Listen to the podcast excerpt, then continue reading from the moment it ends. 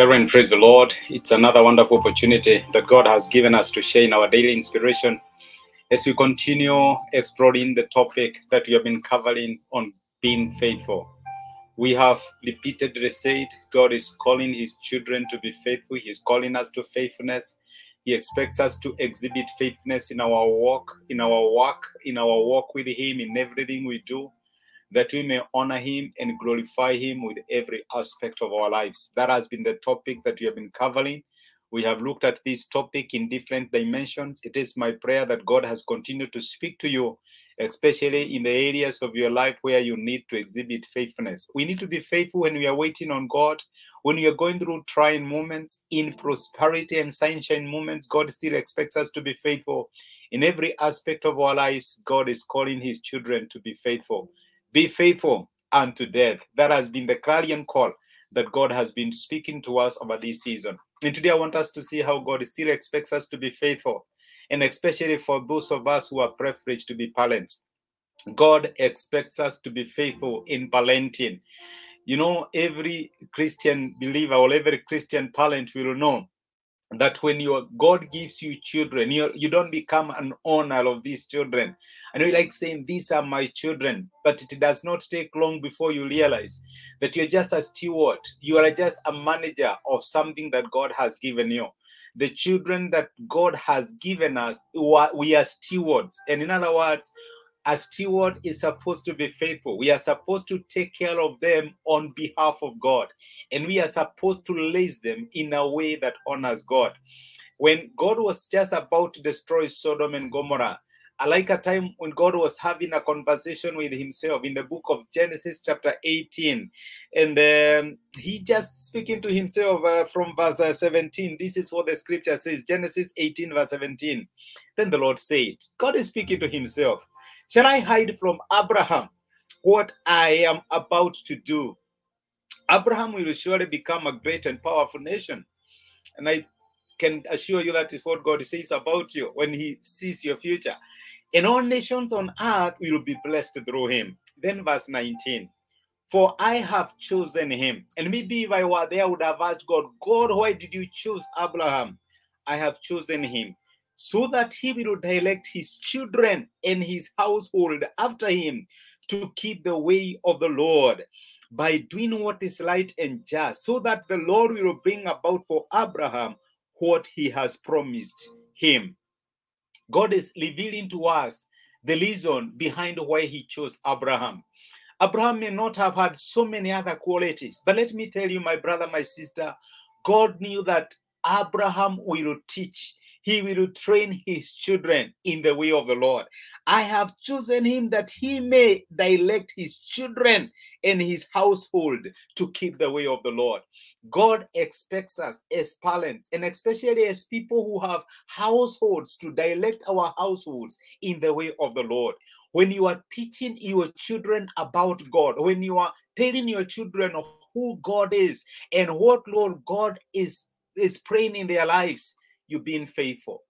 And unfortunately, again, if you don't do that, if all your children know is that you're a provider, you go out there, you hustle, you bring them meals, you pay their school fees, you are failing. Because let me tell you, one day will come when you will be no more. You will be past tense. But can I tell you something? The Lord God we are speaking about today will still be there. And the greatest inheritance that children can, the parents can leave for their children is God. It is the knowledge of God. It is the fear of God. And so the challenge is on us today. Our are we raising our children for, for God? Are, are, we honoring God even as we interact our children? Do we take time to, to, to read the scriptures with them? Do we take do, do we take them to church? Do we do, do we teach them about the virtues of prayer, virtues of honesty, integrity? Are we poisoning them through the conduct of our lives? God expects his children to be faithful when it comes to raising their children. In the book of Malachi, chapter 2, where God is talking about divorce, I know it's a very common scripture where he says, I hate divorce. And then he goes ahead to say, Why did the Lord keep them one? I like the, the, the, the, the what God says that God kept made them one because he was seeking after a godly offspring. Again, it teaches us that the overall goal for God, especially in marriage, is that parents may be able to raise as a godly offspring. They may be able to raise children who fear God.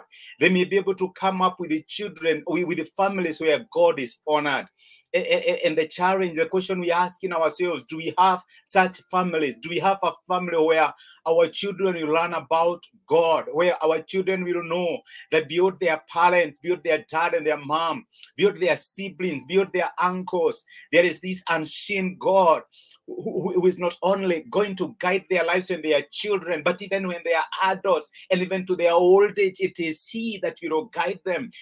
And this is a God who, who they will pass over even to their children and their great grandchildren. Do we take time to tell God to tell our children? But beyond that, that beyond us there is a God. God is calling us to be faithful, even as we raise our families. He chose Abraham because he knew that Abraham will be responsible in honoring God in that particular family, in the life of his children. He says in the book of Malachi that the reason why he hates divorce, the reason why he brings both man and woman together is because he is seeking after a godly offspring. His intention, he is looking, can they raise godly children? My brother, my sister, if you're not doing that, you're not being faithful. God is calling us to raise godly children. We saw in the example of Lot, he was in Sodom, but he realized, I still have a responsibility to raise a godly children. And despite the fact that they were in Sodom, Lot's daughters were still virgins. My brother, my sister, we have a responsibility to raise for God an army of believers in the lives of our children that He has given us. Let us pray together. Gracious Father, in Jesus' name, we honor you and we bless you.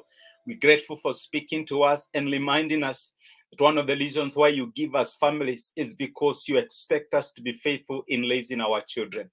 And we pray that, Father, you will grant us the courage and even the wisdom to represent you in the lives of our children through our lives, through our conduct, through our speech, through our faith, the way we carry ourselves, that, Lord, you will be honored in the lives of our children.